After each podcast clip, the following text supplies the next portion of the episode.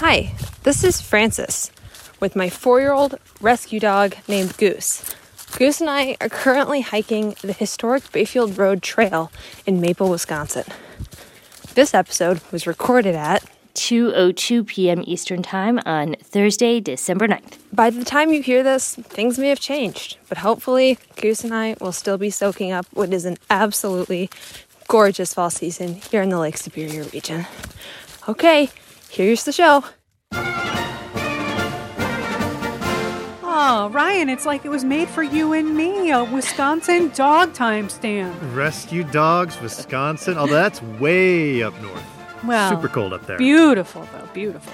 Well, hey there, it's the NPR Politics Podcast. I'm Asma Khalid. I cover the White House. I'm Ryan Lucas. I cover the Justice Department. And I'm Carrie Johnson, National Justice Correspondent.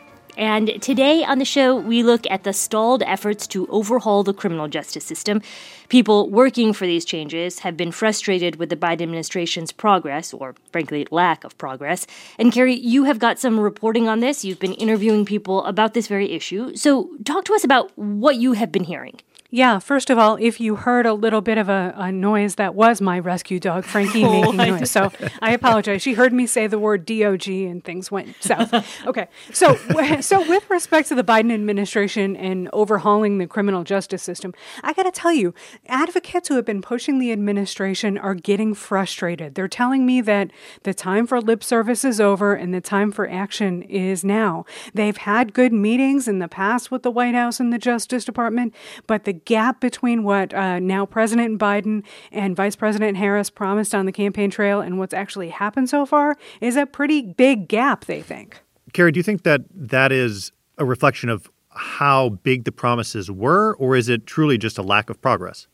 Well, I think uh, a lot of the things that they talked about on the campaign trail, rethinking capital punishment, ending the federal death penalty, um, getting rid of mandatory minimum prison sentences for a lot of uh, drug related crimes, some of those things are things that take uh, the will of Congress and the White House and the Justice Department, and they just take a while. But other things are uh, items the president could do with the stroke of a pen, and it just hasn't happened yet. And Carrie, I mean, what is something that he could do on his own? Is that clemency, right? Something he could do unilaterally. Yeah, you got that right, Asma. No clemencies, none, except for those turkeys that, who were pardoned in Yes. November, and and that is actually more than a joke. I mean, people in the criminal justice reform community were kind of annoyed with that because uh, when President Obama left office, remember he had a big clemency push. There were 2,500 people in prison at that time who met all of the Obama criteria, who were not acted on, who did not uh, win clemency in the Obama years,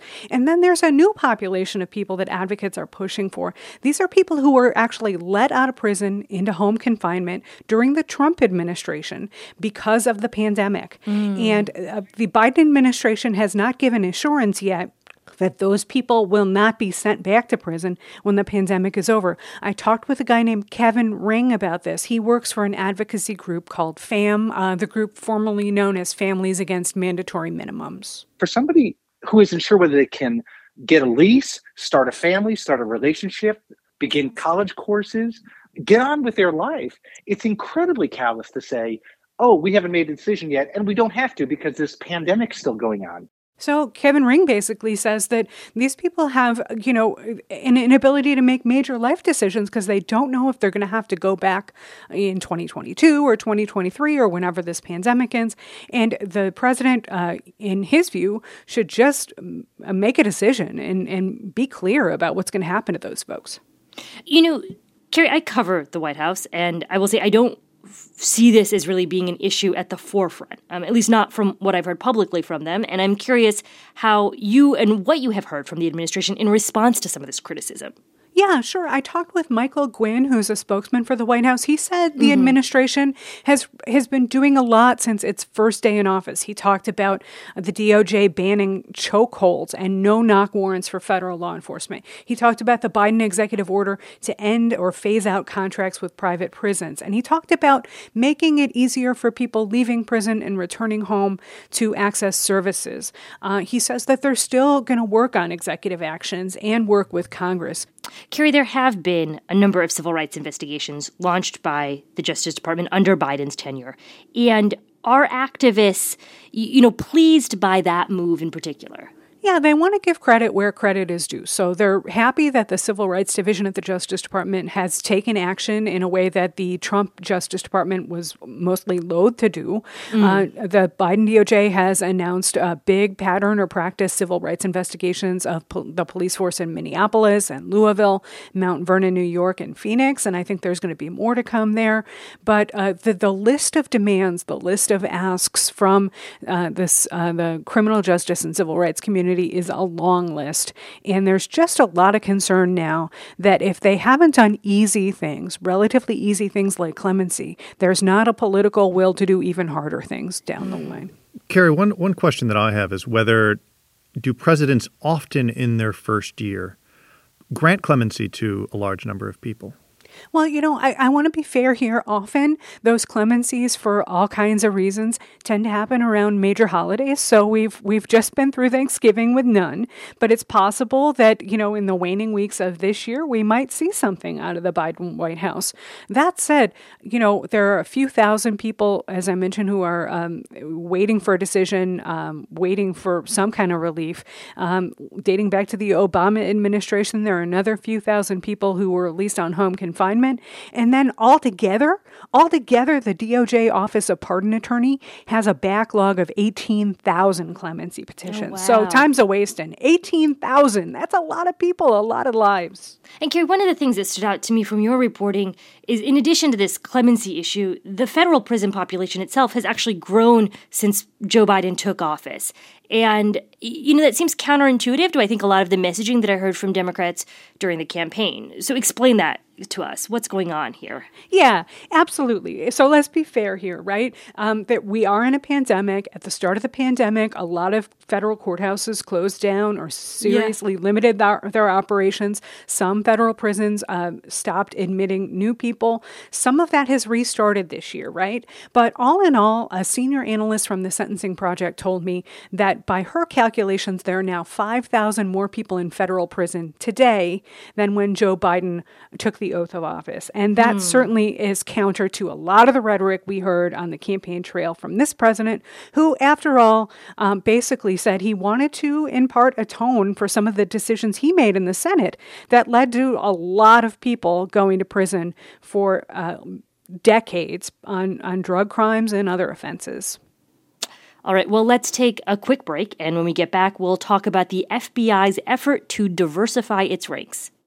And we're back. And Ryan, you have been doing some really good reporting on the FBI and how the agency is trying to recruit more black people to the force. Uh, historically, the FBI has not been a particularly diverse workplace, especially when you look at special agent data.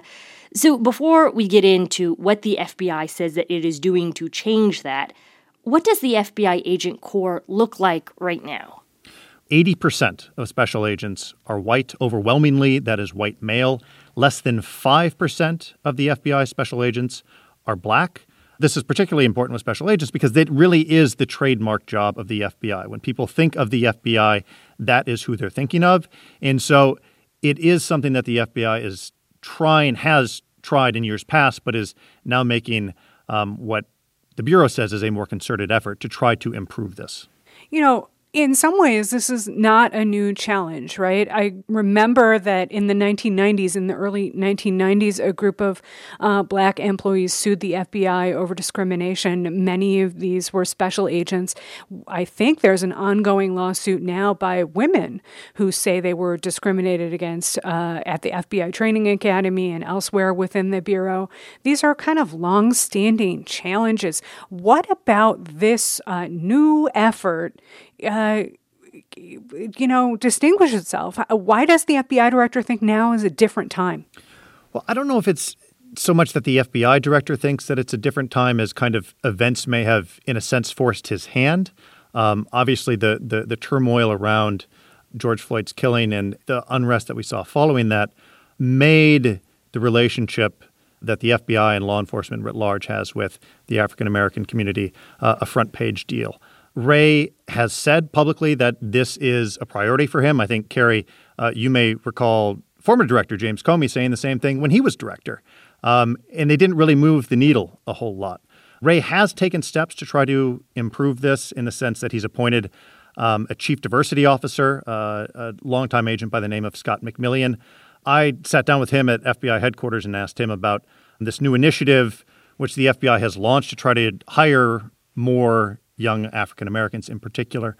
It's called the Beacon Project. And he acknowledged when I was talking to him that it hasn't been easy for the FBI historically to have diversity in its ranks. And he said a lot of that is on the FBI. Historically, we have not been the best, particularly for the African American community, uh, where you're talking about surveillance operations, where you're talking about the civil rights failures that the FBI has had. You know, and some of that is a reference to the FBI's surveillance of the civil rights movement in the in the 1960s, which is something that looms over the FBI's relationship uh, with African Americans in this country looms over so much that the former director Jim Comey kept on his desk uh, some materials related to the FBI surveillance of Dr. Martin Luther King Jr. It's very chilling and kind of horrifying stuff to this day.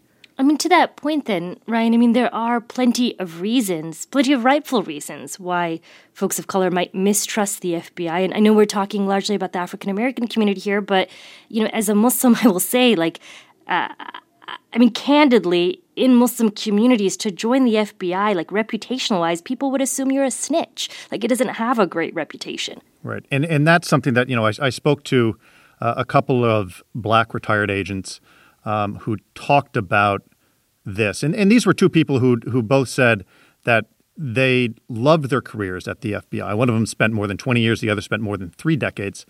And they said, you know, it's far more difficult for the FBI to recruit African Americans because of that history. You know, Ryan, so what is the FBI explicitly doing now that they think would be different, perhaps, than what they've done in the past?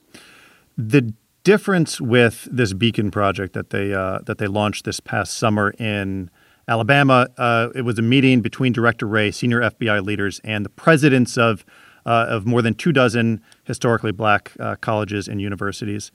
The FBI is reaching out to the heads of these universities to try to get them on the FBI's side in terms of encouraging students at these universities to consider a career with the FBI. That said, there's the question of whether you know this is any different than in the past because there's been talk from FBI leadership in the past about trying to diversify its ranks. What one former agent, Rhonda Glover Reese, told me is so important, and that is leadership has to consistently make clear that diversifying the FBI's ranks and the ranks of special agents in particular is a priority. We want diversity of thought. We want people that have diverse backgrounds. That's what we want. And I'm telling you that this is how I feel as the director of the FBI. I want to hear that. You know, one thing that really comes to mind when I hear her talk about diversity of thought, and I hear Asma talk about how the Bureau is perceived in, in the Muslim American community, is, you know, we're all still trying pretty hard to figure out how intelligence signs and, and flashing lights were missed by law enforcement before January 6th. And, and I've got to say that this conversation makes me think about uh, the composition of the people in the FBI who make these calls and judgments. And, uh, and it calls into question in my mind whether um, a, a lot of the people who stormed the Capitol on January 6th, whether they look different, uh, whether the Bureau might have perceived them to be uh, more of a threat and, and taken different kinds of action leading up to that day. This is a big accountability question. It's not just what the ranks of the wor- workforce look like, it's, it's how you view the world and how you view national security, too. Carrie, I think that's a really valid and important point for us to keep in mind. All right, well, let us leave it there for today. I'm Asma Khalid. I cover the White House. I'm Ryan Lucas. I cover the Justice Department. And I'm Carrie Johnson, National Justice Correspondent. And thank you all, as always, for listening to the NPR Politics Podcast.